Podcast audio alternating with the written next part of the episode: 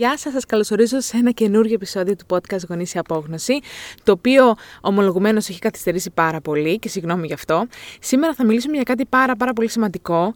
Ε, η θετική διαπαιδαγώγηση συχνά κατηγορείται ότι δημιουργεί κακομαθημένα παιδιά, μεγαλώνει κακομαθημένα παιδιά. Οπότε θέλω σήμερα να το αναλύσουμε λίγο αυτό και να καταρρύψουμε αυτό το μύθο. Ε, λοιπόν, αρχικά να πούμε ότι οι άνθρωποι που το πιστεύουν αυτό, οι άνθρωποι που κατηγορούν γονείς ότι κα, κακομαθαίνουν τα παιδιά τους, είναι οι ίδιοι που δυσκολεύονται να δουν τη σύνδεση μεταξύ συναισθηματικής ανταπόκρισης, ενσυναίσθησης και, και συναισθηματικής νοημοσύνης. Αυτό που συμβαίνει πραγματικά είναι ότι ένας γονιός που μεγαλώνει το παιδί του με ενσυναίσθηση προσπαθεί πολύ απλά να ανταποκριθεί στις συναισθηματικές ανάγκες του παιδιού του και αποφεύγει τιμωρίες ε, και παρόμοιες μεθόδους, ψυχολογική χειραγώγηση, απειλές, τύψεις, προσβολές κτλ. Οι γονείς αυτοί ξέρουν ότι ένα παιδί για να συμπεριφερθεί καλά πρέπει πρώτα να νιώθει καλά.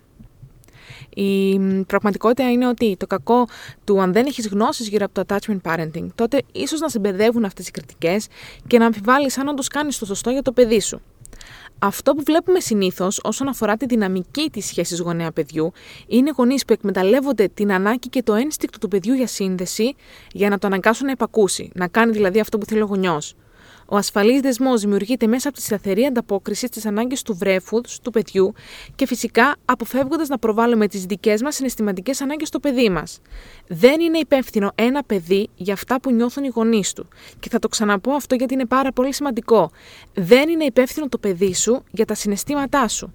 Ένα μικρό παιδί του οποίου οι ανάγκες καλύπτονται συστηματικά με αγάπη, ενσυναίσθηση, κατανόηση, συνεχίζει, όπως είναι πολύ φυσιολογικό, να ζητάει αυτή την υποστήριξη. Πώς μοιάζει αυτό, κάποιες φορές με κλάμα, με ανάγκη για αγκαλιά, ενίοτε με γκρίνια. Και καθώς ένα παιδί σιγά σιγά αρχίζει να βρίσκει τη φωνή του, ίσως να μας φαίνεται και λίγο απαιτητικό, λίγο αγενές, επειδή δεν φοβάται τις συνέπειες του να, να μην πει σε παρακαλώ, για παράδειγμα, ή το να μην πειράσει το παιχνίδι του. Αντί να έχουμε την απέτηση από ένα μικρό παιδί να θυμάται πάντα τους καλούς του τρόπους, ας προσπαθήσουμε εμείς να είμαστε τα παραδείγματα του παιδιού και ας ελπίσουμε ότι θα μας ακολουθήσει καθώς μεγαλώνει.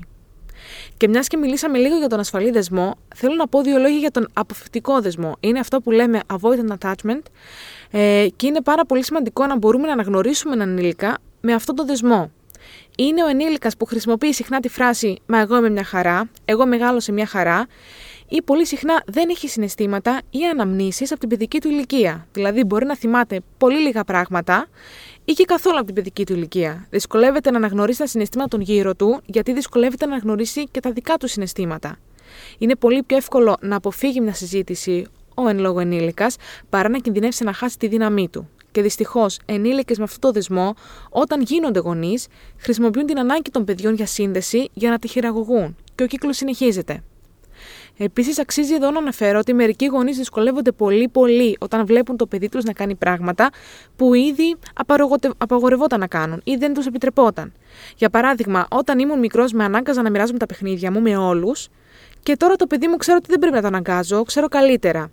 Ναι, αυτό όμως συνήθως προκαλεί και πολλά αρνητικά συναισθήματα, όπως άγχος, τιμό, αναστάτωση, ντροπή, ίσως ε, ενοχές προς άλλους γονείς και τα άλλα παιδιά. Και αυτά ακριβώς τα συναισθήματα είναι που μπαίνουν το εμπόδιο πολλές φορές στο να ανταποκριθούμε με συνέστηση στι ανάγκες των δικών μας παιδιών.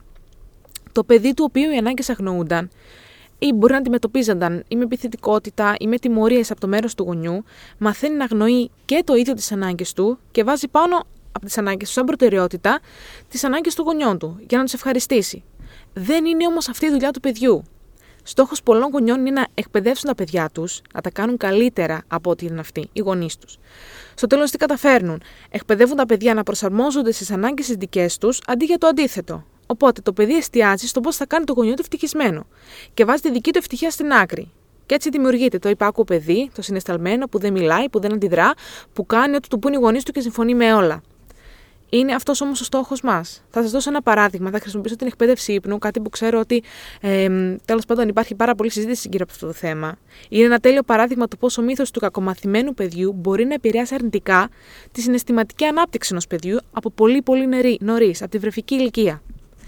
Τα βρέφη που έχουν εκπαιδευτεί στον ύπνο μοιάζουν να είναι τα τέλεια βρέφη που κοιμούνται ώρες, που κάνουν τους γονείς που δεν κάνουν sleep training να αναρωτιούνται. Η αλήθεια ποια είναι; Τα βρέφη των οποίων οι ανάγκες δεν ικανοποιούνται ή ικανοποιούνται με θυμό ή επιθετικότητα, μαθαίνουν να εστιάζουν στο πώς να ευχαριστήσουν τους φροντιστές τους, τους γονείς. Αρχίζουν να αγνοούν τα σημάδια που τους στέλνει το σώμα τους και προσαρμόζονται στις συναισθηματικές ανάγκες των γονιών τους. Τι εννοώ με αυτό, όταν ένα βρέφος κλαίει μέσα στη νύχτα και σε ζητάει και εσύ δεν ανταποκρίνεσαι, δηλαδή το αφήνεις να κλαίει μέχρι να κοιμηθεί ξανά μόνο του, του δίνεις το, το μήνυμα ότι ξέρεις τα συναισθήματά σου δεν είναι αποδεκτά, οι ανάγκες σου δεν είναι σημαντικές για μένα, η ανάγκη με μένα για ύπνο και ξεκούραση είναι πιο σημαντική από την ανάγκη σου για τροφή, ζεστασιά, παρηγοριά.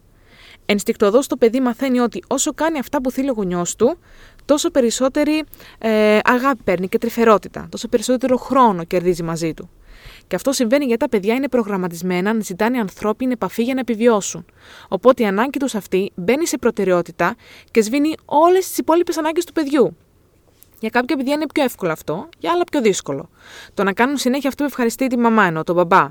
Τα μικρά παιδιά είναι εγωκεντρικά και δεν έχουν ανεπτυγμένη αντίληψη του πώς λειτουργεί ο κόσμος. Οπότε, όταν οι γονείς τους είναι θυμωμένοι, τα παιδιά υποθέτουν ότι εγώ φταίω. Εγώ φταίω που ο μπαμπάς έχει θυμώσει. Εγώ φταίω που η μαμά είναι στεναχωρημένη.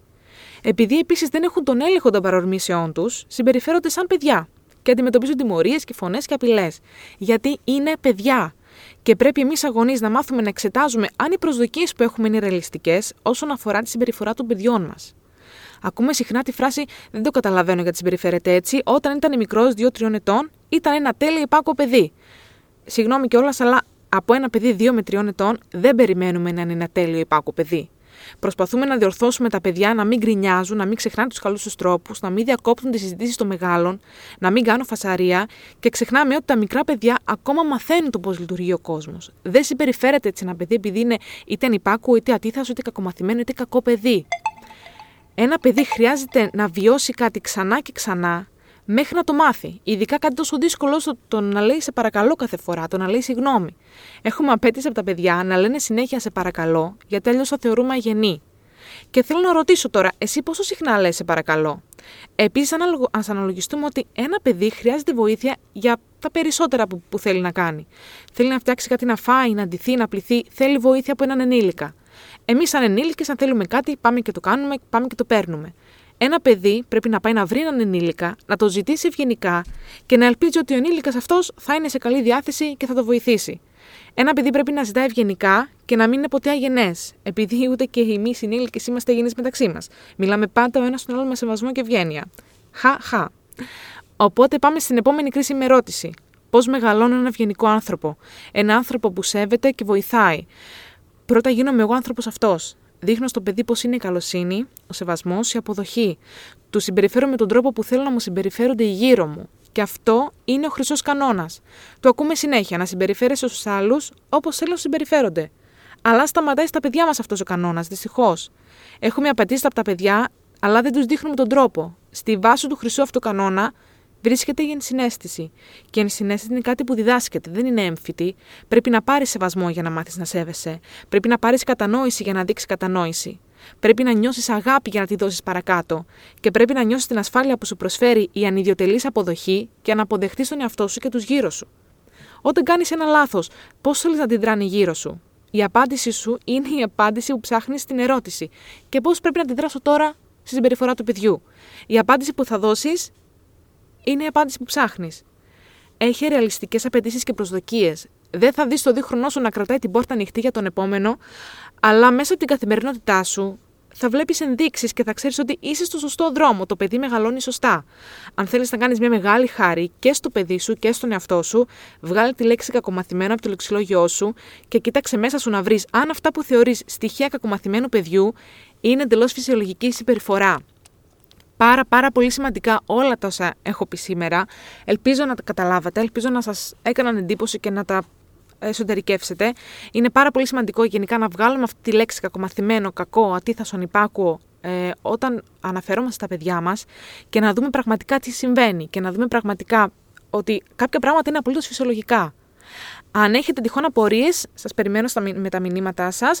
Ε, σας εύχομαι μια, ένα, μια υπέροχη εβδομάδα, γιατί είναι και Δευτέρα και ξεκινάει η όμορφη εβδομάδα, η εβδομάδα μας.